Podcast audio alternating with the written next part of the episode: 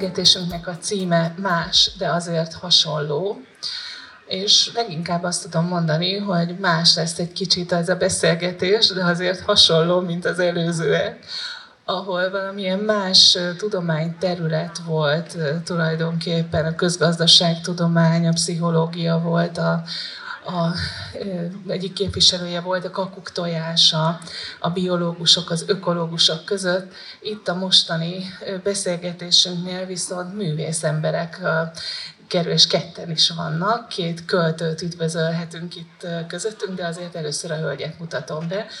Fráter Erzsébet, aki hát tulajdonképpen te ennek a kertnek a háziasszonya vagy, vagy hogy kell ezt mondani? Egyik lakója is egyben. Én azért inkább egy kicsit alázatosabban fogalmaznék. Igen, az egyik lakója, egy, egy a sok élőlény közül, aki itt él a kertben, nem annyira háziasszony, hanem lakó vagyok. Azért köszönjük neked ezeket a gyönyörűségeket és a kollégáidnak, amiket itt látunk. Löki Viktor, a biológusunk, jól mondom, a, a mi a szűkebb területed, Viktor, azt azért világíts meg, itt légy szíves a résztvevőknek. Így van, biológus vagyok, én ö, alapvetően botanikával foglalkozok, foglalkoztam, illetve most ö, helyi és hagyományos ökológiai tudás felé kalandoztam el az elmúlt két évben. És két másik vendégünk is van még, ők pedig költők. Mégpedig közünk van Áfra János és Juhász Tibor. Köszönjük szépen, hogy eljöttek, és arra szeretnénk benneteket kérni rögtön, lehet, hogy olvassatok fel valamit, a, vagy mondjatok el fejből, ha tudtok, ha, hogy megismerjük egy picit, hogy milyen, milyen a ti költészetetek. Én Először is Juhász Tibort halljuk. Köszönöm szépen a, a meghívást. Van két rövidebb versem, azt fogom, azt fogom felolvasni, vagy azokat. Az elsőnek a címe az égés termék. Fogyatkoznak a lombok sárga és piros foltjai. A töppedő levelek még takarják a spontán szemétlerakók tetejét, de a kifáradt olajradiátorok már látszanak a bekötőúti porták elejében.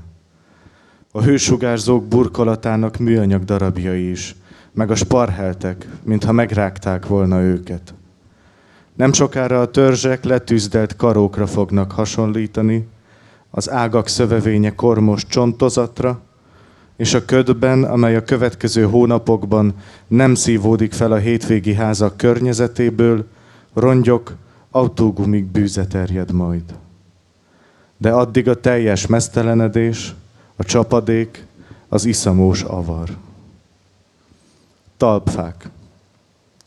A buszforduló után az egykori bányaigazgatóság épületei mögül vasbeton ütközők takarásából indulnak.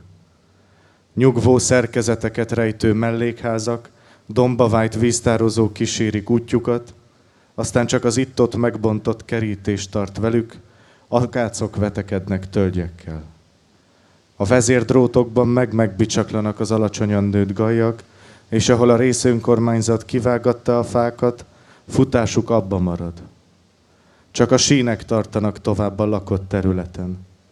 De hogy elvezet nekem még az akna lejáratáig, azt a csőd óta évről évre kevesebben tudják megmondani.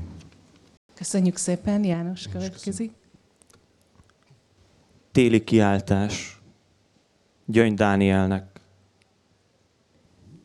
Miután meglestük a hajszolt madarak libegését deresfák gyorsan törő ágain,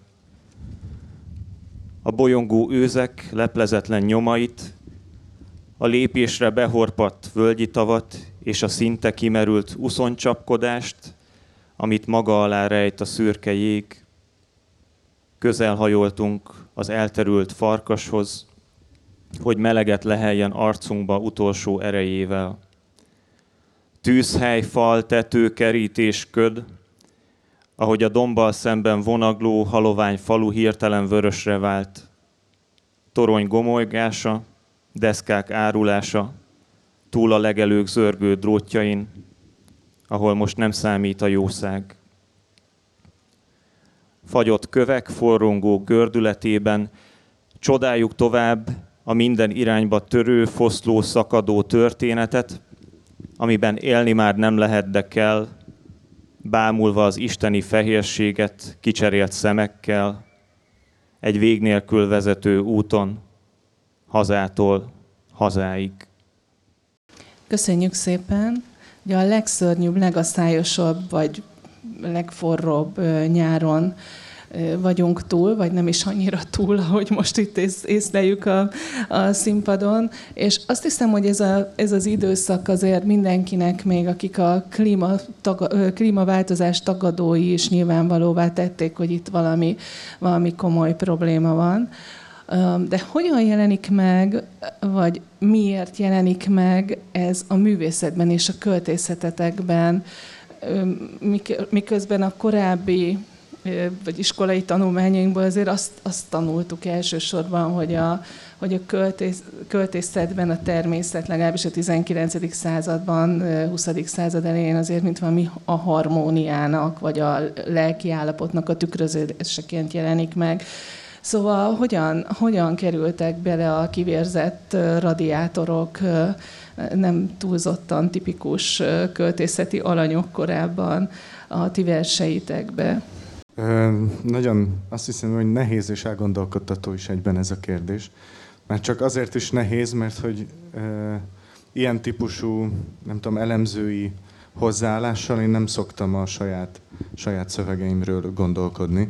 Szóval, hogy ezt elhelyezni, úgymond a klíma, a klíma átrendeződések, a klímaváltozások, az ökológia vonatkozásában nagyon kevésszer tettem még kísérletet. De az elmúlt években azért úgy alakult, hogy az én tudom, ilyen szépíró érdeklődésem, hogyha mondhatom így, az is egyre inkább fordult a, vagy azt tapasztaltam meg, hogy egyre inkább fordult a természet felé. Ugye én mindig egy olyasmi írás, írás tevékenységet próbáltam folytatni, ami leírás központú. Tehát, hogy ez nagyon hamar bebizonyosodott a számomra, hogy én például nem tudnék mondjuk krimit írni, vagy nem tudnék cselekményközpontú műfajokban kiteljesedni, mert hogy az a nyelv, vagy azok a költői eszközök, amik hozzám közel állnak, vagy kézre esnek, azok inkább a leírások révén mozgósíthatók. És, és nagyon, nagyon érdekelt a, a, az ipar, ipartelepeknek, az ipari művelés alá hajtott ipari múltal rendelkező területeknek a, a, a látványa. Nagyon érdekelt az, hogy hogyan tudnám ezeket leírni, és mondjuk mit csinálok ezzel a térrel akkor, amikor például az ott megjelenő és terjedő, az azt birtokba vevő, vagy akár mondhatjuk azt is, hogy visszahódító, nem tudom, ez, ez hozzáállás kérdése, növénye, növényzetet mondjuk jelzőkkel vagy igékkel látom el. Tehát, hogy mikor azt mondom egy ilyen területen, hogy kúszó növény, akkor a kúszóval, azzal én gyakorlatilag milyen fajta, milyen folyamatokat tudok akár érzékeltetni, vagy tudom-e érzékeltetni a most jelenleg az építészeti környezet és a természeti környezet egymáshoz való viszonyának a leírásával azt a múltat, ami ennek a, a bizonyos területeknek a mai arculatát ugye meghatározta, befolyásolta. Szóval, hogy ez véletlenszerűen, mondhatom tényleg őszintén, hogy véletlenszerűen alakult úgy, hogy ezek az egyébként meglehetősen apokaliptikus és embertől kvázi elhagyatott tájak, azok nem állnak nagyon messze azoktól a nagyon azoktól a vészforgató könyvektől, amik mondjuk az előttünk lévő időszaknak a, a, a végkimenetele is lehetnek. Tehát, hogy így látványelem, akár azt is mondhatnám, hogy a, a klímaszorongás vezérelt arra, hogy, hogy, hogy én ilyen típusú versekkel kezdjek foglalkozni, vagy erről kezdjek gondolkodni, de voltak éppen nem ez történt, hanem, hanem csak a, a szegénységet, mint, mint teret szerettem volna egy más megvilágításba helyezni saját magam számára is. János, megengeded nekem, hogy idézzek tőled? Mit jelent egy földre esett fészek, elcsukló imában kódolatlan lényeg, mikroműanyag a száj szögletében? Sötétjében, igen. Sötétjében? Itt jobb, nem? Szögletében. igen, bocsánat. Abba is lehet éppen. Elnézést kérek, rosszul írtam ki. Igen. Szóval ugyanez a kérdés hozzád is, hogy, hogy hogyan, hogyan válik ez a, ugye kezdetben ugye a szépség jelenik meg a költészetben, és hogyan válik a, a, a csúnyaságnak, vagy a rettenetnek a költőjévé a költő. Ez egy termékeny félreolvasás, mert szerintem valójában az irodalom alaptermészete az, hogy folyamatosan ugyazok, ugyanazok a témák előkerülnek, ugyanazok a problémák felszínre kerülnek másképp, korszakról korszakra megújulva, nyilván új nyelvezetet keresve, egy-egy problémának az ábrázolásához. Valahol a költészetnek ez a fő kihívása, hogy új nyelvet találjon egy-egy problémának a megértéséhez. És persze a természet is folyamatosan az írások tárgya volt, igazából már az írásbeliség előtt is az irodalom tárgya volt, ha egy ilyen kitágított oralitás korabeli, akár a mítoszokig visszanyúló irodalomfogalommal dolgozunk, és hát elég a bibliai teremtés történetet felidézni, hogyha belegondolunk, ez például a mi kultúrkörünkben egy egyfajta gondolkodásmódnak az alapja is. Tehát az antropocentrikus gondolkodásnak az alapját is jelenti, hogy az ember mint egy megbizatást kap arra, hogy a természeten uralkodjon, vagy más, nyilván ennek pontosabb fordítását is lehet adni, ami nem ennyire erőszakos, de mégiscsak rá lett bízva. Ez a ránk bízott kert egyébként nemrég jelent meg egy világirodalmi antológia E, ezen a címen, ami éppen a kortás költészetben való megjelenését próbálja annak e, reprezentálni, hogy hogyan próbálják a mai költők valamiképpen felforgatni ezt a fajta e, közelítésmódot, amit igazából kulturálisan megörököltünk önmagunkról és a természetről, az önmagunk és a természet közti viszonyról. És megpróbálja ez a fajta akár lehet ezt ilyen biopoétikának is nevezni, az irodalomtudományban ez a fogalom most elterjedté vált, a másik pedig poszthumanizmus fogalom, ugye az ember utániság fogalom, ami megpróbál egy kicsit másképp tekinteni a természetre. Akár visszanyúlva egyébként nyilván itt is olyan ősi gondolkodásra, olyan közösségek gondolkodására, akiknél például a, a természeti erők maguk is ilyen, ilyen szellemi entitásokként vannak jelen, és így íródnak bele a mítoszokba, a különböző történetekbe, jelennek meg a rituális cselekvéseknek a, a szereplőiként a, az ünnepekkor. És azt gondolom, hogy nagyon különböző stratégiái vannak ennek a fajta közelítésmódnak, de már így a modernitásban is van egyfajta ilyen megélénkült érdeklődés e, erre. Akár Baudelaire-től, ugye én itt például egy farkas, egy, egy halott testet, a, a test, mint olyan, hogyha vizsgálódás tárgyává válik a költészetben, nyilván az, az egy csomó mindent előhoz. És már Baudelaire-nek is van mondjuk az Egy című verse, ami ilyen szempontból épp az előbb jutott eszembe, hogy egy ilyen kapcsolat lehet ez, ehhez a szöveghez eh, ahol egy halott testnek a, a burjázása az, ami érdekessé válik. Ilyen értelemben nyilván egy halott test is valami olyasmi, ami, ami egyfelől már elmúlt, kimúlt, abban a tekintetben egy ilyen, egy ilyen koherens egésznek lenni, de mégis az élet benne, a testbe tovább burjánzik, és átalakul valami más szinten létező erőknek a forrásává válik. Még, még inkább valaminek az alapjává tehető. Nyilván a költészetet, ez az egész témakör azért is izgatja nagyon, mert alapvetően a nyelv metaforikus természetű, tehát eredendően, hogyha például nevet adunk valaminek, az is egyfajta költői oldalát mutatja meg a világnak. Az, hogy egyáltalán képesek legyünk a fajokról beszélni, ahhoz először is nevet kell adnunk nekik. És ilyen tekintetben lép be szerintem ebbe a, a beszélgetésbe egy ilyen nagyon fontos közös csomópont, hogy a költői névadás mozzanata az valamiféle megalapozó aktus. Anélkül nem, nem vagyunk képesek viszonyulni a világhoz. Márpedig a világhoz való viszonyunkat ilyen értelemben tényleg egy ilyen nyelvi előfelő feltételezettség felől tudjuk kiépíteni.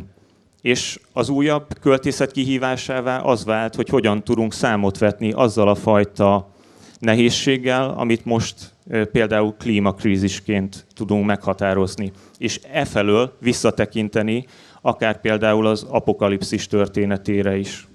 Igen, itt tulajdonképpen János fel, tovább is adta a, a labdát, vagy a gondolatot Zsókának, aki egy fantasztikusan érdekes könyvet írt a, a Bibliában szereplő növényekről, és számomra különösen érdekes volt a, az a fejezete a kötetednek, amelyik a, a Biblia természet szemléletéről, talán ez a jó kifejezés, ez nem környezetvédet, ez természet szemléletéről ír, és ott felemlített, hogy hogy, hogy például ilyen konkrét utasítások is szerepelnek a Bibliában, hogy amikor az emberek egymással harcolnak, és el akarnak foglalni egy várost, akkor, akkor használhatják például a fákat arra, hogy nem tudom, mit csináljanak vele, ami kell egy ilyen ostromhoz, kivéve a gyümölcsfákat, mert azokat meg kell hagyni, és nem szabad elpusztítani.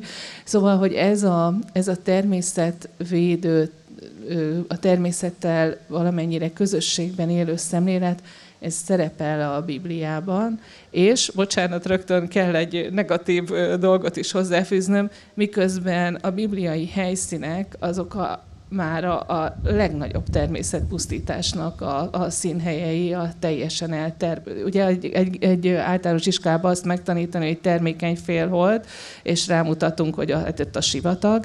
Szóval, hogy ez nem egy egyszerű dolog. Hol van itt? A, ez egy óriási ellentmondás, nem? Te mit, hogyan tudod ezt feloldani magadban? Szakértőként. Zsóka. Köszönöm a szót, de most olyan kérdéseket tettél fel, ami, amire egy élet, sok élet sem lenne elég, hogy erre válaszoljunk, hiszen a Biblia az egy, az egy fantasztikusan gazdag tár, és, és most ebből csak néhány momentumot ragadunk ki. Én igazából abból szeretnék kiindulni, hogy amit előttem elmondtatok, és a versekből felolvastatok, én pedig ülök itt, és itt itt lakom ebben a csodálatos kertben, mert nem csak itt dolgozom biológusként, hanem itt is élek. És egy ilyen kert, az, az tényleg olyan, mint egy paradicsom. 12 ezer féle növény van 27 hektáron, tehát azt tudom mondani, hogy ez a növények sokféleségének egy ilyen koncentrátuma, mint egy befőt, hogy abban mindenféle finom gyümölcs, cukor, minden fűszer benne van. Úgy élek itt, de hogy mégis vannak egyéb tapasztalataim, az részben abból fakad, hogy sokat utaztam Közép-Ázsiában, és amikor a verseket olvastátok, akkor nem csak hazai, hazai részletek, vidékek jutottak eszembe, hanem a Szovjetunió felbomlása után ezek a közép-ázsiai kis államok a felhagyott ipari területeken félbehagyott félbehagyott gyárak, romjai, nagyon gazdagon van a táj, nagyon jellemző a tájra. Ezen kívül még régi katonai létesítményeket, ott hagyott tankokat is láttunk, tehát tudom, hogy milyen az, sokat jártam ilyen helyeken, és most ugrok a Szentföldre, ahol szintén többször megfordultam, és nagyon érdekes, ahogy mondod, valóban a mai Szentföld az egy inkább egy pusztaság, mint egy, mint egy paradicsomi állapot. És itt jön be az, hogy a Szentföld sok ezer éves történelme az bizony erősen rányomta a bélyegét arra a tájra, arra a vidékre. A háborúk, a, a menekülés, a, szét, a zsidó nép szétszórattatása, a folyamatos, folyamatos betelepülés és túl elmozdulás, tehát a népek jövése, menése mind-mind harccal, háborúval járt, és az erdők pusztulása, a, a növényzet pusztulása, túlhasználata, az mind-mind jellemző a mai Szentföldre. De ugye a Biblia nem a mai Szentföldről ír, ugye amikor a Biblia növényeivel foglalkoztam, és a, a Bibliát botanikus szemmel is szemléltem, akkor, akkor kifejezetten feltűnő, hogy milyen gyakran írnak elsősorban a nagy proféták a pusztaságról, a pusztává válásról, ahol felüti a fejét a csalán, a tüskebokor, a tüskés növények. De nagyon érdekes, hogy a Bibliában nem elsősorban az ember tevékenységének a következményeképpen jelenik ez meg, hanem az Istennel való kapcsolatnak a megromlása miatt, és ez nagyon érdekes és nagyon tanulságos, hogy a proféták akkor írnak ilyen tájról, a bibliai ószövetségbe, amikor azt akarják ábrázolni a maguk költény nyelv, nyelvén is, hogy az ember nem figyelt az Istenre, és úgy viselkedett, olyan bálványimádásba ment, olyan társadalmi és természetromboló életet élt, ami nem tetszett az Úrnak, és akkor jelenik meg a Bibliában ez a fajta pusztaság, a, a, ahol sakálok ütötték fel a fejüket, és, és a csalán, a tüskebokor, erre nagyon sok szót használ a Biblia. Tehát, hogy érdekes ez a, ez a, ez a kapcsolat, és most tényleg egyfolytában ezen gondolkodom, hogy, hogy a bibliai puszta az úgy szinte megelőlegezi a mai. Most a pusztát természetesen pusztaság nem ökológiai értelemben használom, mert egyébként a puszta az egy, az egy nagyon klassz élőhely, hanem inkább mint, mint valami, ami, ami növényzet nélküli holott növényzettel teljesnek kellene lennie. Viktornak van egy nagyon izgalmas kutatási területe, a, ő ugyanis bányákban és temetőkben, tehát olyan helyeken, amik vagy már, ahonnan vagy már el, eljött az ember, és ott hagyta ilyen barna övezetként, vagy rozsda övezetként, vagy pedig hát ilyen városi szigetekként létező furcsa természetvédelmi helyekként, ahol hát nem zaklatja állandóan a, a természetet, ott kutatsz tulajdonképpen botanikai dolgokat, orhideákat, hogyha én jól tudom, meg lehet, hogy, hogy másokat is. De ez például hogyan, hogyan jött a képbe? Szóval, hogy, hogy hogy jött az a pillanat, amikor úgy érezted, hogy, mentél egy bányában, és egyszer csak ott volt egy orhide, és hogy képzeljük el ezeket? Bocsánat, ezek olyanok, mint amiket a, a, a saját fürdőszobámban nevelgetek, vagy egész picik, vagy hát fogalmam sincs elnézés. Helyez bennünket képbe, légy szíves, azt a pillanatot szeretnénk visszakapni, amikor, amikor, amikor te erre a kutatási területre ráakadtál. Először is ezek, ezek tényleg sokkal kisebbek, vagy, vagy másabbak, nem általában a vadon élő orhideát, ha szerintem meglátja bárki kirándul a természetbe, akkor nem feltétlen gondolná, hogy, hogy az orhidea lehet, egyszerűen azért, mert a, a Tesco-s orhideához viszonyítja, aminek ugye lényegesen nagyobb a, a virága. De, de ugye a magyar flórában is, meg különösen a mediterrán flórában rengeteg, rengeteg orhidea van, hogy az egyik legnépesebb növénycsalád a Földön és 2014-ben volt, igen, nem, 2013-ban volt, hogy én egy öt hónapot eltöltöttem Törökországban egy csereprogrammal, és mikor hazajöttem, akkor még MSZ-s voltam, akkor a volt témavezetőm megkérdezte, hogy egyrészt szeretnék-e PHD-zni, másrészt meg, hogy jó lesz-e, hogyha orhideákat kutatok, és hát a bánya is képbe került, meg voltunk egy pár bányában, de elsősorban temetőkben, tehát mi legtöbbször temetőkben voltunk, orhideát keresvén, illetve más a, szintén a volt témavezetőm tanítványaival közösen jártunk faültetvényekbe, útszegélyeken, tehát ember által jelentősen befolyásolt élőhelyeken, ahol mindenhol meglepve tapasztaltuk, úgy Törökországban, mint bármely meglátogatott mediterrán országban, hogy ezeket a helyeket tényleg jelentősen vagy visszafoglalta, vagy Törökországban ugye rengeteg erdei temető van, ott ugye el se hagyta a természet, de, de tényleg elképesztő, hogy, hogy milyen, milyen diverzitás van sokszor egy zsebkendőnyi helyen, amit ugye a, a temető reprezentál a, a, a települések közvetlen ö, környezetében, és 2014 és 18 között mi elmentünk összesen szaktársakkal, meg a volt témavezetőmmel együtt, öm, egy kicsit több mint 2800 temetőben, úgy emlékszem, jártunk. Nyilván ez nem azt jelenti, hogy én ennyi helyen voltam, én egy megközelítőleg 1200, 300, 400, 500, nem tudom mennyi temetőbe lettem, de nem voltunk mindenhol együtt. És még egy dolog eszembe jutott, az egy, nem tudom, melyik kötök mondta a, a, a gyümölcsfák érinthetetlenségéről.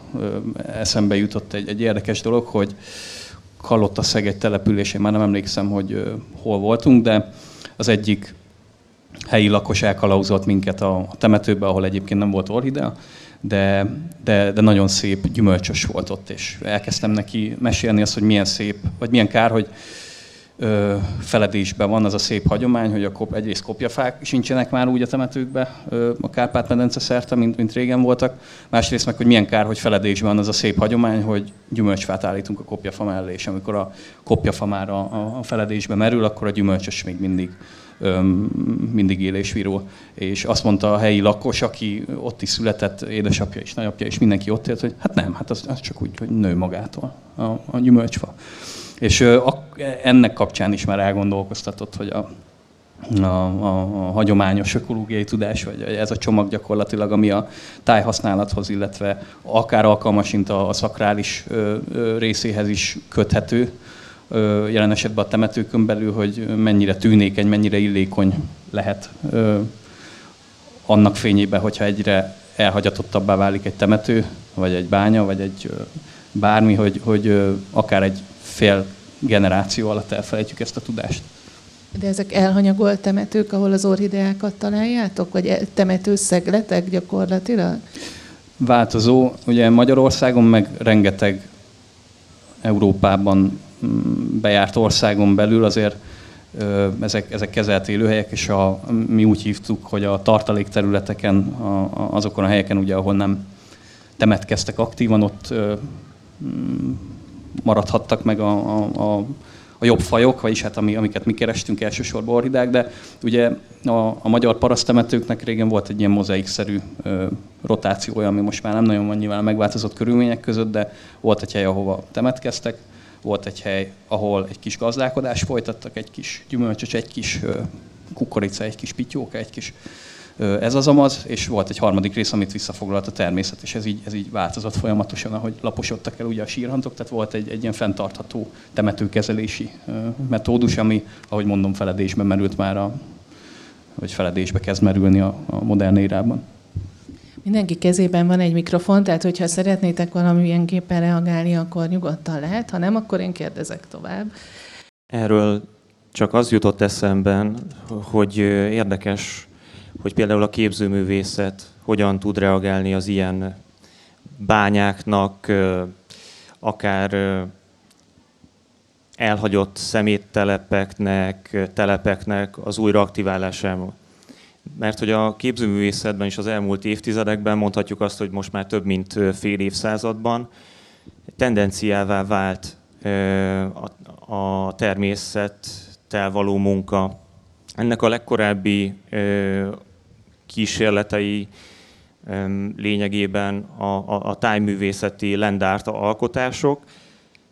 Például a, a, a Utah állambeli ö, nagy sóstónál volt e, a Robert Simpsonnak egy olyan projektje, amiben egy, egy spirált hozott létre, egy már elhagyott ö, olajkitermelő nek a közelében, és ezzel nyilvánvalóan próbált arra a, az őslakosoknak a kultúrájára is reflektálni, mint ez a spirál, akár a vertikalitást, illetve hát ezt a centrifugális, centripetális erőt, a természet erejét ilyen szimbolikusan megidézni.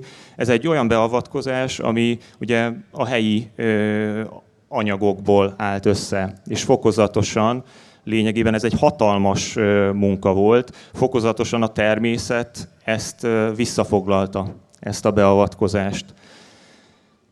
Eleve olyan hatalmas munkát hozott létre, ami közelről lényegében beláthatatlan. Ez csak ilyen légi felvételekről lehetett megfigyelni. Itt ugye ez a, a tájművészet esetén még inkább konkrétan a tájnak a szépségére, a tájjal való kapcsolatra, a kapcsolat újra felfedezésére való figyelemfelhívás volt a cél. De mondjuk a, a nature art esetén, a természetművészet esetén, amivel valamennyire például észrevettem, hogy itt vannak ilyen elhelyezett installációk, ezek a munkák is próbálnak párbeszédbe lépni, és az egyik munka egyébként párhuzamosan a Korpa Tamás egyik versével is párbeszédbe lép, aki a kortás költészetnek egy ilyen fontos alakja, ő is a, a növényekkel való viszonyt próbálja ugye feldolgozni, Sirokai Mátyáshoz hasonlóan kísérletezzék egy kötet szintjén ezzel a, a növényeknek való hangadással, a növények felőli újragondolásával a természetnek. Bocsánat, ez egy kitérő volt. Tehát a, a természetművészetben viszont már sokkal finomabban dolgoznak természeti formákkal, sokkal kisebb beavatkozással. Viszont az ökológiai művészet, ami igazán érdekes ilyen szempontból, és kapcsolódik Viktornak a, a, a felvetéséhez, hogy az Agnes Ténes, ennek egy nagy úttörője, aki magyar származású Amerikában élő művész, és ő például New Yorknak a, a külvárosában egy szemétlerakót át tudott alakítani búzamezővé. És ez egy 0,8 hektár terjedelmű nagy területnek a, a újra az ökoszisztémának az újragondolását segítő projekt volt. És például van egy ilyen fás, érdekes, hogy ezeket a fákat mondtad, a Joseph Beuysnak van egy olyan projektje, amiben pedig a városi környezetbe, Kasselbe telepített be 7000 tölgyet, és ezekhez egy-egy tömböt is helyezett, pont annak érzékeltetésére, hogy ugye kezdetben ezek a tömbök csak jelzik és védik ezt a fát, de idővel ezek a fák ugye túlnőnek rajta, és a természet szépen visszaveszi ezt a, ezt a domináns szerepet. De van itt egy nagyon izgalmas, parancsolj Zsóka. Én csak János, a te mostani természetművészeti meg, meglátásaidhoz, illetve amiket meséltél, ahhoz szeretnék csak annyit hozzáfűzni, hogy ezek nagyon érdekes alkotások, de én olyan szempontból látom ennek a veszélyét, konkrétan amit mondtál, hogy egy szeméttelepen egy búzamezőt hozott létre, hogy, hogy az ember gyakran csinál ilyet, hogy egy kicsit a lelkismeretét úgy elaltassa. Szóval úgy gondolja, hogy most a szeméttelepen újra visszahozott valamiféle növényzetet, akkor tulajdonképpen valamit tettem, és ezzel úgy rendben van. De ezt tényleg csak zárójelbe jegyzem meg, mert egyébként ezeket én is nagyon szeretem, meg, meg értékelem, tehát nem, nem mint művészetet akarom ezt kritika alá venni, csak egy kicsit arra fele szeretném terelni a beszélgetést, hogy, hogy bizony az embernek vannak ilyen praktikája, hogy a lelkismeretét egy kicsit megnyugtassa, hogy most valamit tett. De Viktor, te például egy ilyen lelkiismeret megnyugtató kutató vagy? Hogy hát pusztítsuk el, lesz bánya, úgyis majd rajta az orhidea 1000, 2000, 3000 temetőben, bányában megnéztétek. Hát most használtuk egy kicsit. Inkább ez érdekes, hogy tehát egyébként az előjel vagy az, hogy mi honnan érkezik és hova megy, hogy, hogy ezek úgymond ilyen stepping stone-ok, tehát lépegetőkövek az élőlények számára, ugye, ami az orhidák esetében előfeltételezhető, mert rendkívül kicsi magjuk van, könnyedén terjednek a széllel, tehát hogy valószínűleg a legtöbb esetben, és hát láttunk Törökországban erre ellenpéldát, hogy, hogy őstemetőben klimax társuláshoz, klimax erdőtársuláshoz köthető olyan orhidea fajok voltak, amik teljesen biztos, hogy ott voltak a, a magában a társulásban, tehát azok nem betelepültek, de, de van rá esély, igen, ugye a bányát visszahódítják a, az orhideák, meg egyébként egyéb növények is. Most mondom az első példát, ami eszembe jut, csermely ciprus, ami szerintem kb. kizárólag a, a, a bányákba fordul elő Magyarországon, vagy a nyéklátházai kavicsbányató a másik. De hogy ez igazából szerintem nem, nem ö, lelkiismeret nyugtatás, hanem inkább egy, ö, egyfajta ilyen értékmentés, hogy még itt is van valami, mert most például a legutóbbi ö, tanulmányunk, ami nem soká meg fog jelenni, ott a legérdekesebb ö, az faültetvények, nyárfaültetvények orhidáiról szól. Ott az volt a, az egyik legérdekesebb, hogy a részben idegenhonos nyárfaültetvényekben is vannak még orhidák. Tehát hiába ugye nem idevaló növényről ö, beszélünk ennek az ültetvénynek az esetében, mégis ebben az esetben, mert ugye a legtöbb idegenhonos társulás, vagy idegenhonos növény által dominált élőhely esetében azért nem előfeltételezhető az, hogy az őshonos flóra jelentékeny módon vagy jól fogja érezni magát, de itt, itt, itt egyszerűen működik. Azt hiszem, hogy összesen 10-15 fajt ö, ö, szedtünk végül össze az értékleltárba, és ö, ez, ezeknek a, az élőhelyeknek, ezeknek a ember által befolyásolt élőhelyeknek szerintem a bizonyos szempontból történő felülértékelését ö, ö, végzi el. De tulajdonképpen mondjuk a temetők, amelyek hát Budapestnek lassan már, és sok nagyvárosnak a legzöldebb foltjai, hogy ilyen, ilyen módon egyfajta ilyen rezervátumként, vagy botanikus kertként tudnak működni? Igen, és ebbe például az angolok nagyon élen járnak. Tehát ott vannak Churchyard Preserve-nek keresztelt olyan, olyan természetvédelmi kezelés által dominánsan befolyásolt élőek, amik ugye a templomkertek környezetére limitálódnak. Tehát alapvetően ott mondjuk az útszegélyeknek a, a flórájára is jobban figyelnek már nagyon, nagyon sok évtizede, tehát úgymond előrébb járnak ebbe, de hozzá kell tenni azt is, hogy ugye a tájátalakításban is előrébb járnak, mint mi, azért valamivel. Úgyhogy, úgyhogy abszolút én nagy barátja lennék Magyarországon is, meg, meg Európa számos országába egy-két a leg, legjobb ilyen rezervátum jellegű temetőket kijelölni természetvédelmi területté. Nekem nagyon érdekes volt Juhász Tibornak a nem verseit olvasni, mert én számos szocioriportot írok, és egyáltalán nem gondoltam még arra, amit, amit ő világossá tett nekem, hogy, hogy ezek a rozsdaövezetek, ezek a de amikor a természeti környezet, illetve az épített környezet pusztulni kezd, az mennyire együtt jár az emberi közösségeknek a, a pusztulásáról is. Ugye az egyik ilyen kifejezése a, a, a koldus paloták, amit, amit használsz Salgotarjánnal kapcsolatban, és, és hogy a, a, amikor a hírekben mondjuk olyat, olyan retteneteket hallunk, hogy a kislány belejti a fürdőkádba a hajszárítót, és az apa rátámad a mentősökre, akik el akarják vinni a testet. Hogy ezekben a, a, a, a, a hírekben, a bulvár hírekben tulajdonképpen ebben is ott van mindaz az ökológiai, vagy természeti, vagy társadalmi háttér, amiről, amiről itt beszélgetünk. Szóval téged ez, ezek hogy csapdáztak be, ezek a pusztulat paloták, koldus paloták? Te oda valósi vagy, és ott figyeled, szemlélet, hogy mi történik? Igen, most így örülök is, hogy megszólítottam, mert olyan szépeket, meg olyan érdekes dolgokat mondanak a beszélgetőtársaim. Én meg itt nézelődök itt. De hát azért mégiscsak egy olyan széken ülök, egy olyan asztal előtt, ami kialakítottságával és anyaghasználatával is egy olyan társadalmi réteg tárgyi kultúrájára enged következtetni, ami hát tőlem igazából a lehető legtávolabb van, úgyhogy most éppen keresem a belépési pontokat, vagy azt a pozíciót, ahon én most így akár autentikusan, vagy vagy nem tudom, a saját akár munkásságomhoz hűen is meg tudnék szólalni. Egyelőre ezt kevesebb siker koronázta még, de igyekszem, vagy dolgozom, dolgozom ezen. Szóval, hogy így hogyan csapdáztak be, arra az a, az a válaszom, hogy én sagotárjáni származású vagyok, és a koldus paloták az egy a, a népi, hát az ott a városi közbeszédnek egy, egy fordulatai, egy, egy a, a, a, a, ottani szókincsnek a, a része. Ugye ez az acélgyári út elején látható épületek, ahová a városban, hogyha jól tudom, legalábbis így a város központhoz és egy szűkebb kiterjedését nézve először oda vezették be a vizet. Tehát, hogy igazából, ha a történetét nézzük, semmi nem indokolja azt, hogy Kótuspalotának mondhassuk őket, hiszen viszonylag jó állapotú házak is voltak ezek.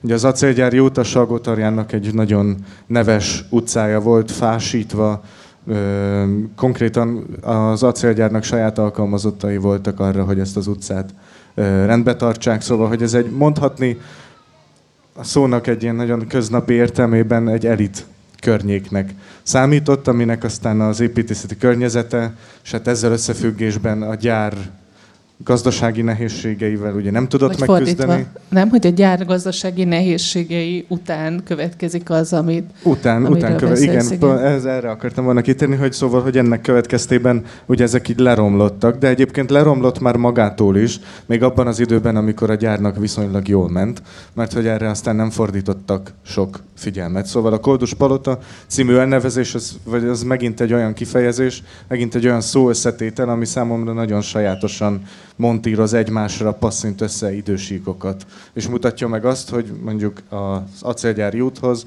és az acélgyárral összefüggő várostörténeti múlthoz milyen ambivalens viszonyulása van a városi környezetnek.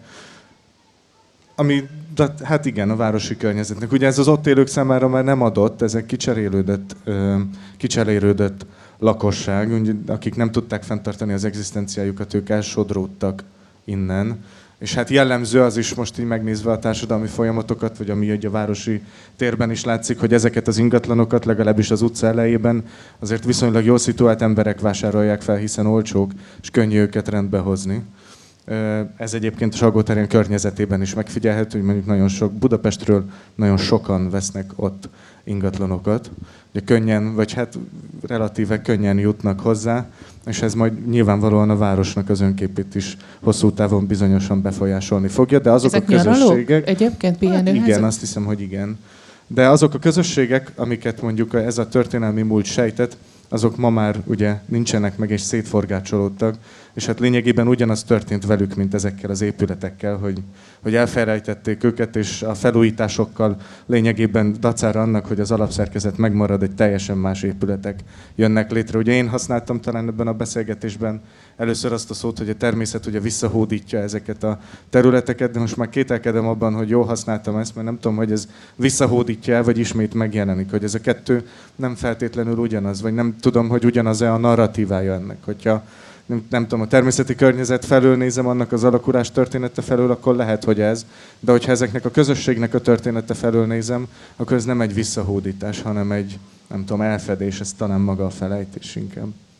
Hát kérdezzük meg a, a jelenlevő szakértőinket, hogy ők ezt hogyan látják, mert azért a magyar, tehát hogy egyrészt a magyarországi tájnak a legnagyobb része az kultúrtáj, nagyon kevés ilyen ős valami van benne, nem ősedő, vagy ő, ő, hogy mondtad, ő gyep, vagy ilyesmi, tehát hogy nagyon kevés van, a legnagyobb része az, amikor legalább művelésbe volt, folyószabályozott, és így tovább, és hát óriási átalakulásban van ez a kultúrtáj azzal, most már 30 éve, hogy a nagyüzemű mezőgazdaság jellemző, és, és hát falusi agrárlakosságra hát minimális létszámra van, van csak szükség, ahogy ugyanúgy, ahogy ez az ipari, nehézipari munkás réteg is eltűnik, és ugye te erről írsz, hát ezt láthatnánk a falu széleken, ahol összeomlanak házsorok, és nem tudom melyikétök írt erről, hogy elégetik a saját ablakot, de a tetőt a szomszédban, és így tovább, és így szüntetik meg önmagukat. De hogy ez mi ez a,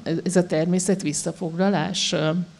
Hogy ezt hogyan, hogyan értékeljük? Én, én nem gondolom azt, hogy hogyha egy növényzet megjelenik egy rozsdővezetbe, egy elhagyott bányában, az a természet visszahódítását, vagy hogy nem tudom, hogy Tibor, hogy hogy, hogy mondtad, mert nem mindegy, milyen növényzet jelenik meg. Szóval az, hogy megjelenik egy zöld növényzet, annak még nem kell feltétlenül örülnünk, vagy legalábbis nem olyan értelemben, hogy akkor minden rendben van, és most a természet újra átvette az uralmat.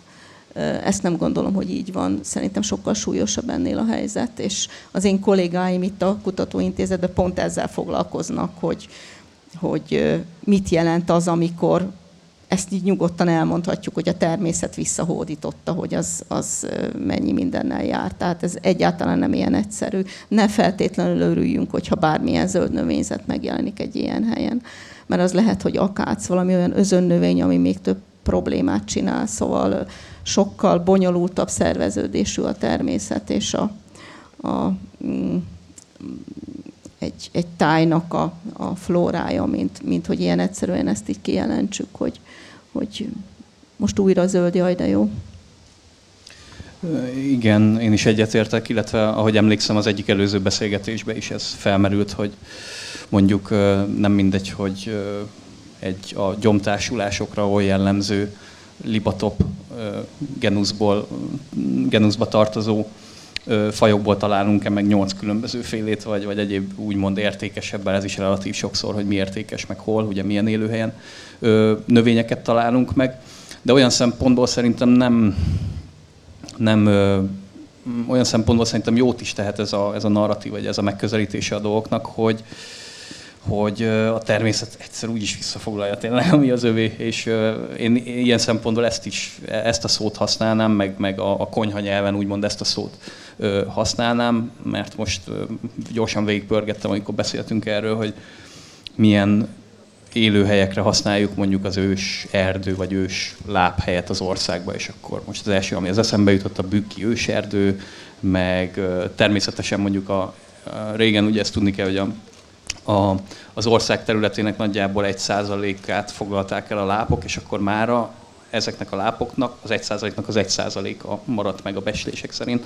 Na most, hogy ebből tényleg melyiket nevezzük ki őslápnak, mindet értelemszerűen, mert annyira ö, kevesen maradtak, de hogyha feltételezem tényleg eltűnne a, az emberiség egy cirka pár száz évre, akkor az a fajta ős megközelítés, és akkor itt visszautalok arra, amit János mondott korábban, a, a poszthumanista elképzelések azért ö, abszolút mm, relevánsak lehetnek ebbe az esetben, hogy, hogy el, elég tényleg emberi távlatban nem sok idő, egy pár száz év, és ö, már is hirtelen minden ősé változna a, a, az országba, akkor viszont a természet foglalná vissza az, ami az övé. Tehát én mondom, mégis megerősíteném ennek a terminológiának a, az általam vért helyességét. Csak pár száz, pár száz év az most nagyon-nagyon sok idő. Egyszerűen nincs annyi időnk, tehát én ezt, pont ezt akartam a beszélgetésbe behozni, hogy ez lépték kérdés. Egyszerűen nincs, nincs idő, tehát hogy egy, őse, egy őserdő újra visszaépüljön, az, az, az nem emberi generációk léptékével mérhető. Ehhez kapcsolódik, hogy a Szálgádó házaspár, egy brazil házaspár, a férfi fotóművész a műcsarnokban volt is egy nagyon szép kiállítása. Az ő képeivel lehet találkozni, ősközösségeket próbált találni ilyen őserdei helyeken, és ugye tapasztalta ő is, mint ugye ezt az Etenború filmből így a nagy közönség is egyre inkább felfoghatta, hogy milyen mértékű az őserdők pusztítása, és ők évtizedeket fektettek abba, hogy megpróbáljanak ne, ne csak ilyen jelképes módon kapcsolódni, így visszautalva arra, amit az előbb említettél, hogy ezzel csak így megnyugtatjuk a saját lelkiismeretünket, de nem segít. Kettő millió fát ültettek, az egy óriási szám. És hogy nyilván itt ez, ez nem, nem jelent más, mint példaadást. Ilyen szempontból ez a fajta didaxis például az irodalomból hiányzik. Tehát ma nem meri felvállalni ezt a fajta didaxist az irodalom, de a képzőművészetben e, jelen van. A képzőművészeti törekvések abszolút próbálnak irányadóak lenni. A már említett Agnes Denesnek is van egy, van egy ilyen elhagyott bányának a területén 11 ezer fát ültett, tetett 11 ezer résztvevővel, és nyilván ott már ennek az akció jellege, a közösségi jellege, ugyanúgy a már említett Bajsz azzal a 7000 tölgy projekttel, ugye egyfajta ilyen közösségi cselekvést, egy akciót hozott létre. Ő zöld aktivista is volt egyébként, tehát hogy ezeknek nagyon-nagyon fontos szerepe van, és én úgy veszem észre egyébként, hogy erről is kezd kialakulni a diskurzus, hogy azért a művészek ilyen formában mégiscsak valamennyire képesek alakítani a közvéleményt. Két dolgot szeretnék behozni, lehet, hogy abszolút nem tartoznak egybe, elnézést kérek érte. Az egyik az az, hogy, hogy nagyon gyakran beszélünk úgy aktivizmusról, mint hogyha azt valahol a, az amazoniai őserdőkbe kellene elkezdenünk, miközben itt, vannak, itt van a saját utcánk, vagy itt van a saját kertünk, vagy a saját teraszunk, vagy valami ilyesmi, ahol mi is tudnánk hát ilyen gyönyörűséget nem, mint a, az Erzsébeték itt a, a virágágyásban teremteni, de azért valamire képesek lennénk kicsit többe, többre annál, hogy sóderrel szórjuk le, miután eltávolítattuk onnan a termőréteget, vagy mindenféle ilyen hálókkal terítetjük be, hogy nehogy véletlenül egy nyomorult vakond az, az ki tudjon jönni a gyönyörű zöld gyepünkön, és akkor még folytathatnám. Ez az egyik gondolatom amihez abszolút nem kapcsolódik, csak az én fejemben, hogy amikor ilyen évek vannak, a, hogy a legforróbb 120 éve és a legasszályosabb, akkor hát hasonlóra azért a Bibliában sok példát látunk. És lehet-e esetleg úgy gondolkodni arról, nyilván nem, hogy Isten büntetése az, ami történik velünk, de hogy minden esetre egy ilyen gondolat, vagy figyelmeztetés, vagy felemelt új, hogy valamilyen változtatnunk kell. És most csak inspirálni szerettelek volna benneteket, hogy, hogy válaszoljatok. Nem konkrét kérdés volt ez a kis fél órás előadás, bocsánat. Hát nagyon rám nézel, amit a, igen, a, igen. a válaszsal kapcsolatban. Valóban a, a Bibliának ugye az Ószövetségi része, ez egy nyugodtan mondhatjuk ilyen szempontból egy hullámzás, tehát az Isten büntetése, egy pusztulás, egy fogságba vitel, aztán újra helyreállítás, ez hullámzik végig a választott nép történetén, ugye ez a zsidóság, akit Isten erre kijelölt, és az Ószövetség az ő történetükről szól. És azt gondolom, hogy én keresztényként abszolút érzem azt, hogy az Istennel való megromlott kapcsolatnak a következménye az, hogy ott tartunk, ahol tartunk. Amit János már említett a teremtés történetben, Isten kijelöli az ember helyét, és ő felállít egyfajta hierarchiát. Ezt úgy értem, hogy azt mondja az embernek, hogy ti uralkodjatok, de ahogy János is mondta, ez az uralkodás nem úgy kell elképzelni, hogy valami hatalomgyakorlás a természeten, a minket körülvevő teremtett lényeken, hanem az uralkodást azt én inkább úgy tudnám megfogalmazni, hogy, hogy az embernek adott ö, logikus gondolkodást, lelkiismeretét és az ezzel járó felelős cselekvésnek a lehetőségét. Tehát, hogy ezzel inkább az emberre egyfajta felelősséget tett az Isten. Tehát ez az egyik oldala az én megközelítésemnek. És én azt gondolom, hogy minden válasz, amit az ember a saját életében, a környezetére ad, az valahol a szívben dől el. És az én szívemben az van, hogy ugyanakkor, miközben én teljesen átélem ezt a felelősséget, mégis tudom, én, az én hitem szerint, hogy Isten a teremtő, és ő nem úgy teremtette meg a világot, hogy levette a kezét a, a dolgokról, tehát továbbra is ő az ura a történelemnek és a világnak. Tehát én nem érzek egyfajta klímaszorongást, miközben érzem azt a felelősséget, hogy én azt, amiért nagyon hálás vagyok, és, és borzasztóan szeretem azt a környezetet, azt a századot, azokat az évtizedeket, azokat az embereket, akik között élek, és ez a hála engem arra, arra visz, hogy, hogy szeretettel forduljak hozzá. Tehát én azt gondolom, hogy az ilyenfajta megközelítés az, ami, ami arra ösztönözheti az embereket, hogy védjenek, óvjanak valamit, hogy ne akarjanak abba kárt tenni. Tehát valahogy ez a szeretet kapcsolat, ami engem elsősorban első renden az Istenhez köt, de másodrenden pedig ahhoz a, ahhoz a teremtett világhoz, amiben én is élhetek, és én is egy vagyok abban. Tehát úgy valahogy ez a hála és az alázat az én gondolkodásomban, azt tudom mondani, hogy ez, a, ez leginkább a megközelítés, ami az én válaszaimat a környezetemre generálja. Bocsi, említetted igaz, hogy itt is laksz a, a kertben. Hát akkor megvan a megoldás, a paradicsommal az ember nem érezhet klímaszorongást. Tehát akkor ide kell költözni, azért ez a megoldás. utazom sokat meg, azért értem. A klímaszorongást tényleg csak azért mondtam, mert úgy érzem, hogy, hogy, hogy az Isten az ura a világnak. Tehát, hogy, és, és ő nem ígért, ezt is hozzáteszem, ő nem ígért az emberiségnek és a Földnek örök életet. Szóval, mint ahogy én is tudom, hogy megöregszik az ember, meghal, nem tudhatjuk. De Viktor, hogy... ez egyfajta ökológiai szemlélet is tulajdonképpen, amit a, a, a Zsuka mondott a, a, a bibliai természetképben. Tehát, hogy tulajdonképpen, ha, ha ebből az Isten hitet kivonja valaki, mert mondjuk ő nem hívő, attól még, még, még megmarad benne ez az ökológiailag nagyon modern elgondolás. Igen, egyébként én sem vagyok hívő, de maga a, a, a Bibliából szeretek szemezgetni, mert elképesztően jó metaforái vannak, elképesztően jól és ízesen meséli el azokat a dolgokat, amik, amik meglepően relevánsak máig is.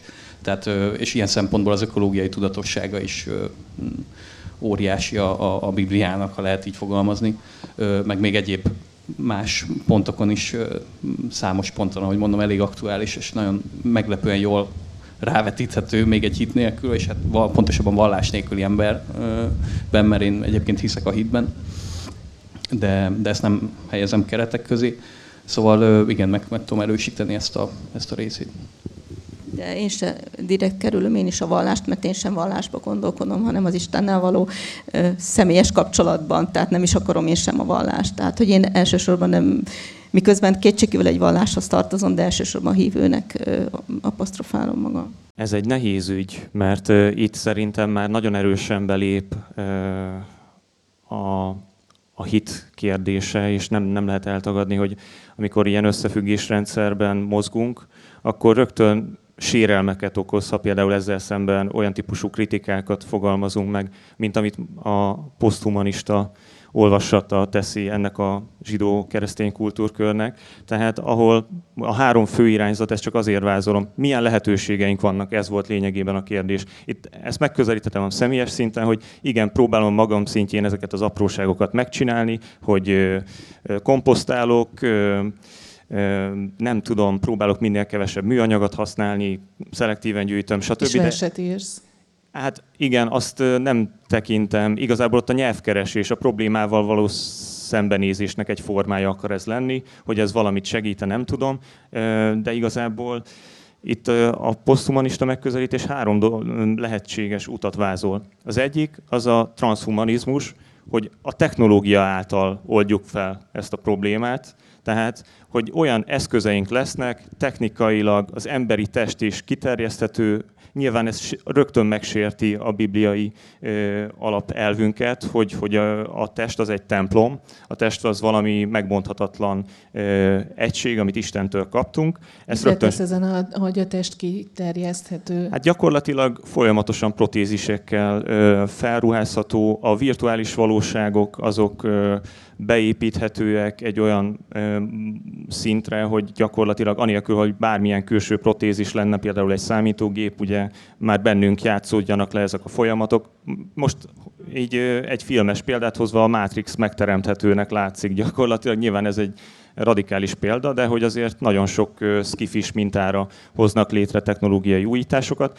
A másik lehetséges út ugye ez a kritikai poszthumanista megközelítés, hogy megpróbáljuk felülvizsgálni azokat a gyakorlatokat, amiket ebben a az a, alapvetően az emberközpontú gondolkodásra épülő kultúrában elkezdtünk felépíteni. Megpróbálunk más felé közelíteni, mint amit ilyen értelemben a költészet is próbál, azzal, hogy különböző létezők felől néz meg helyzeteket, megpróbálja valahogy az embert kimozdítani a komfortzónájából, mert persze kérdés, hogy lehetséges-e, mert eleve az elválaszt bennünket, hogy nyelvünk van, ilyen értelemben más, más alap adottságokkal rendelkezünk. Minden esetre erre egy kísérletet te kell tennünk, utakat keresni, hogy hogyan lehetséges a saját felsőbbrendűségünket feladni, hogyan lehetséges visszaadni a lehetőséget más létezőknek, és a spekulatív poszthumanizmus a legradikálisabb,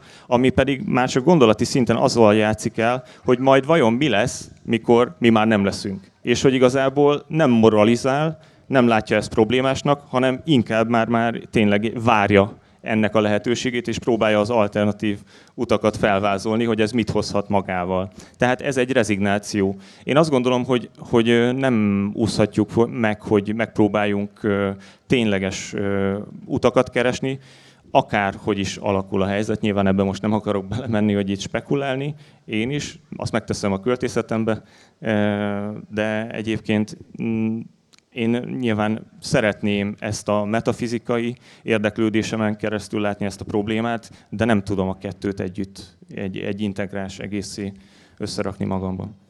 Ugye látom, hogy nem egészen másfél percünk maradt amit szeretnék mondani, hogy ami eszembe jutott, az valószínűleg túl fog lépni a 60 percen, de nagyon, nagyon igyekszem azon, hogy ezt így befejezzem. Ugye ezt a beszélgetést hallgatva bennem az fogalmazódott meg, hogy dacára a körülöttünk lévő tér kialakítottságának, és hát tulajdonképpen a dizájnjának, azért mégiscsak egy olyan területen ülünk, vagy egy olyan térben vagyunk, ami egyébként természetellenes, hiszen mondjuk ennyi faj, amennyit Zsóka felsorolt, felsorolt a beszélgetés elején, ilyen kis alapterületen, a lótusz a fenyő mellett, nem tudom, muskátlik, meg nem vagyok a téma szakértője, de, de fel lehetne sorolni olyan növényfajokat, amik az emberi tevékenység nélkül soha valószínűleg nem kerültek volna egymás mellé ekkora koncentrációban.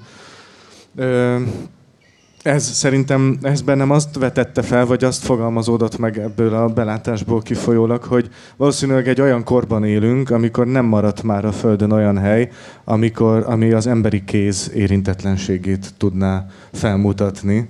Tehát, hogy hogy nem tudom, azt a, annak a természetképnek a felülvizsgálatát is lehet, hogy végre kellene hajtani, amit ez a szó, a természet, természetesség, és ezeknek a tovább gondolt, tovább ragozott fajtái ugye felvetnek. Most elég például a természetvédelmi területek példájára gondolnunk, hogy ugye ezek olyan terek lennének, amik a természet érintetlenségét szavatolják, miközben amúgy a jogintézményrendszere foglalta be, és láttál olyan szankciókkal, vagy olyan törvényekkel szavatolja úgymond az érintetetlenségét, amik pont az érintettségét hangsúlyozzák ki, vagy hogy erre hívják fel a figyelmet. Szóval nem tudom, ez egy, én ezekben a, a folyamatosan az újragondolásokban, a saját pozíciónk felülvizsgálatában, ennek a szükségszerűségében látom az ökológia tétjeit, azt hiszem, vagy én legalábbis azért szeretem ezt, vagy azért örülök annak, hogy ez a fesztivál is van, meg hogy egyre több ilyen beszélgetés fogam, beszélgetés szerveződik, mert hogy ezek nélkül azt hiszem, hogy nem, nem lehet tovább lépni. Nem véletlen az, hogy,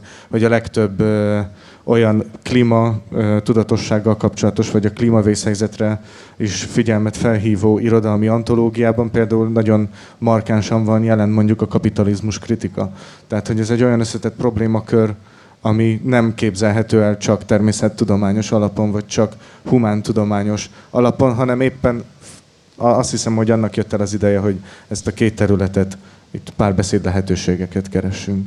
Én még egy kört azért, ha megengedi a közönségünk, ami kis számú, de nagyon lelkes, csupa csillogó tekintetet látok, úgyhogy még egy picit folytatjuk, hogyha megengeditek, a, hogy a városokról beszéljünk egy picit mert hogy ezek azért alapvetően hosszú ideig talán egyfajta ilyen menedékként szolgáltak a, a természet szélsős. Tehát, hogy városban télen sokkal jobb volt élni magyarul szólva, és a középosztály vagy a felső osztály utána megengedhette, hogy, hogy a kellemes nyári hónapokat azokat valami vízparton vagy, vagy hegyen töltse a nyaralójában, de hogy most az történik az utóbbi időszakban, hogy élhetetlenné válnak a, a városaink, és hogy gyakorlatilag azokat a teremtett tereket, amikkel rendelkezünk, is újra kell teremtenünk, és és egy, egy ilyen köztes állapotot kell létrehoznunk, hogy ezek nyilván nem azok a termé, természetes ős, ős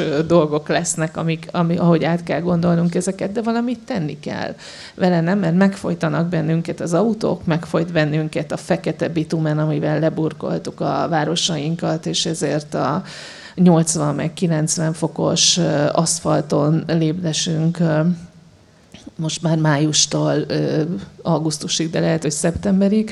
Szóval, hogy van-e valami ötletetek, gondolatotok azzal kapcsolatban, hogy hogyan lehet ezt a, ezt a mi teremtett világunkat kicsit átalakítani. Zsóka, te nagyon jól tudsz, hogy mondtad Tibor, milyen hogy, hogy, hogy nem, nem valós természetet létrehozni, hanem itt ebben a kertben ugye a, a, a Ázsia... Természetellenes természetet. Természetellenes természetet létrehozni, hogy szóval neked milyen ötleted van arra, hogy, hogy hogyan lehetne kicsit élhetőbbé tenni a, a vár... Jó, de, tudom, de nem hogy tudom, Anita, tudod, hogy ez, ez, egy, ez egy milyen nagy horderejű kérdés. Hát most szerintem az ember, egész emberiség, jó, nem az egész, de sokan ezen törik a fejüket, hogy ezt hogy lehet.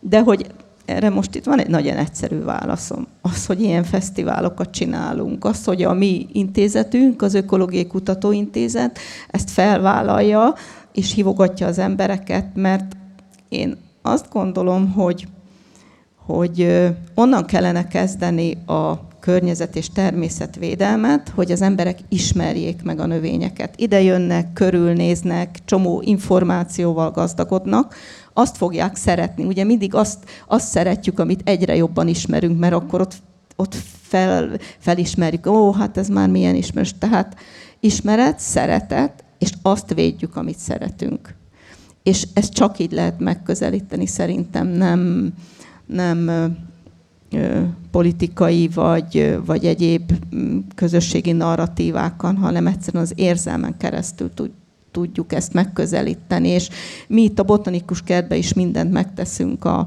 az ismeretterjesztés, a közművelődés kiterjesztés, hogy jöjjenek, ismerjék meg, legyen számukra az a növény ismerős, hogyha kimennek a temetőbe, és és ezáltal változzon meg az embereknek a rend fogalma. Mert szerintem ez nagyon nagy probléma. Pont Anita, amit mondtál az előbb, hogy úgy gondolják, hogy akkor rendes egy udvar, a szépen le van kövezve, és a műfűn egyetlen egy gyom nem tör át miközben nem ez a rend, nem ez a természet rendje, valahogy ezt a, ezt a szemléletformálást is részben ránk bízta az Úristen, botanikusokra, ökológusokra, költőkre és művészekre, és szerintem most is azért vagyunk itt. Én is ezért jöttem most erre a beszélgetésre.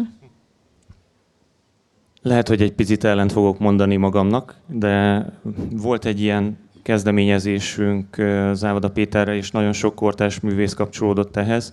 Művészek a klímatudatosságért, és ezek ilyen vállalásokra épültek. Egy egyszerű, végül is vírus videókat akartunk létrehozni pont a tudatosságnak a növelése érdekében. Na ez például egy elég didaktikus dolog. Ugyanakkor hát több százezer emberhez eljutott mondjuk, ha minden videónak a nézettségét összeadnánk. Hogy ennek mennyi hatása volt, az más kérdés. Én szkeptikus vagyok ezzel is. Tehát ilyen értelemben most, most viszont azt mondom, hogy, hogy ez sem tud eleget tenni. Szerintem meg igenis a, a politikai vezetőknek kell meghozni a megfelelő döntéseket, és felülírni a gazdasági érdekeket, vagy, a, vagy mert hogy egyszerűen nem lehet másképp ö, tényleges ö, lépéseket tenni. Most ugye az energiaválság rákényszerít bennünket arra, hogy, hogy, hogy ez, ez részben megtörténjen, hogy aztán mennyire fog foganatosodni, az más kérdés. De én azt látom, hogy gyakorlatilag, hogyha itt nincs globális döntés arról, megállapodás, hogy hogy változzon, akkor nagyon nehéz érdemi hatást elérni, és az kis ember annyit tud tenni, hogy a maga szintjén így elkezdi, nem tudom, viszi a kis zacsiját, és akkor vagy viszi, a, ami újrahasznosítható, vagy viszi a dobozt, hogy akkor ebbe rakják, hülyének nézik, aztán már ötödjére lehet, hogy nem nézik hülyének. Ezek annyira banális dolgok, hogy ezen kell gondolkodnunk, mert valójában itt a szakmának kéne, nyilván sok szakmának együttműködésben ilyen intermediális kísérletezésben alternatívákat kidolgoznia, ez az én véleményem, és, és ezt felterjeszteni, és tényleg a, valójában itt politikai döntéseket kell, nagyon határozott politikai döntéseket meghozni, amelyek egyébként nem vezetnek népszerűséghez jó eséllyel. És valószínűleg ez az, ami miatt ez nem fog tudni megtörténni úgy, abban a formában, ahogy kellene. Igen, én is, én is hasonlóképpen gondolom, ugye, hát a 20. század nagy részét Magyarország egy olyan társadalmi, egy olyan politikai rendszer fennhatósága alatt töltötte, aminek gyakorlatilag nem volt ökológiája. Ugye, hogyha belegondolunk abba, hogy a, a Szovjetunió erőltetett iparosodási kísérletei, és hogy a, az a természetviszony, hogy egyáltalán beszélhetünk-e természetviszonyról egy olyan rendszerben, ahol ugye meg akarták változtatni egy folyónak a folyás irányát. Szóval, hogy, hogy ezért ez, ez nem, nem nem azt sugalja nekünk, hogy volt valami fajta tudatosság a környezet, mint önálló rendszerrel kapcsolatban, és hát azt kell mondani, hogy a, a, én azt látom legalábbis az utóbbi hetek, hónapok eseményeinek, közéleti eseményeinek a vonatkozásában is, hogy kvázi most is egy olyan társadalmi rendszerben élünk, aki, aminek nagyon szegényes az ökológiája, hiszen mondjuk most engedélyezték mondjuk a... Na mindegy, ebben nem akarok belemenni, csak felidegesítem magam, de hogy a, hogy a, tűzifa, a tűzifa kitermeléssel kapcsolatos dolgok azért nagyon sok kérdést felvetnek. Én nem tudom a cselekvésnek az útját, de abban biztos vagyok, hogy ezeket elsősorban politikai és társadalmi kérdésként kellene, kellene artikulálnunk. És azt hiszem, hogy legalábbis az én generációm egyelőre még, hiszen vannak előttünk járók is, de hogy, hogy, hogy én most a, a egyetlen érvényes útját látom a cselekvésnek egyelőre abban az élethelyzetben, amiben vagyok, mondjuk azt, hogy, hogy tájékozódom. Viktor? Nehéz ügy, nehéz kérdés, meg a, úgy emlékszem, hogy valahonnan az urbanizációból indultunk ki, illetve a városias, a városba költözés. Eszembe jutott az a New Yorkban lakó méhész, aki nem tudom milyen felhőkarcolónak a hanyadik emeletén elkezdett méhészkedni, hát oké, okay, meg minden, de bizonyos szempontból, mint halottnak a csók, tehát öm, vannak, vannak ilyen tényleg kis szintű, vagy alulról jövő kezdeményezések, elképzelések, hogy levendulát ültetünk a, a balkonra, meg ilyesmi de ugyanakkor ennek egy reciprok verziója, hogy, már hogy az urbanizációnak a, a reciprok verzióját elképzelve, ha még mindenki kiköltözik a városból, mondjuk amúgy is túl sokan vagyunk, túl sokan vagyunk a bolygón, valószínűleg így ilyes formán nem, nem, nem lehet ennek megoldó kulcsát vagy egyenletét létrehozni most, szóval én ezt részben passzolnám ezt a kérdést most. Hát nem tudtuk megoldani, nagyon igyekeztünk, nem, nem tudtuk megoldani a problémát, de minden kis lépés azért azt hiszem, hogy segít ebben. Én a pionír növényzet fogalmával a gimnáziumi tanulmányaim során találkoztam, és akkor Varga Tamás, a biológia tanárunk kivitt bennünket a parkolóba, ahol neki volt egy Skodája, és az soha nem mosta le ökológiai szemlélettel, és megmutatta, hogy a Skodának a motorház tetején, vagy csomagtartó volt elő, nem is tudom, az egy ilyen furcsa autó volt, ott megjelent a pionír növényzet. Én ebből arra gondolok, hogy van remény, és talán nem is úgy, hogy csak az emberiség kipusztulása hozhat ilyet. Úgyhogy köszönjük szépen önöknek a, a figyelmet, és, és remélem, hogy sikerült felhívni a figyelmet arra, hogy, hogy a magyar költészetben ilyen témák is megjelentek, és ezek segítenek azokat a szorongásokat, rossz érzéseket ventilálni nekünk, amik benne vannak. Javaslom, hogy ne hívjuk meg a, a két költőt ide, vagy ne hívják meg ide alkotó szabadságra, mert elvesztik az ikletettségi forrásukat. Köszönöm ebben a gyönyörűségben. Köszönjük!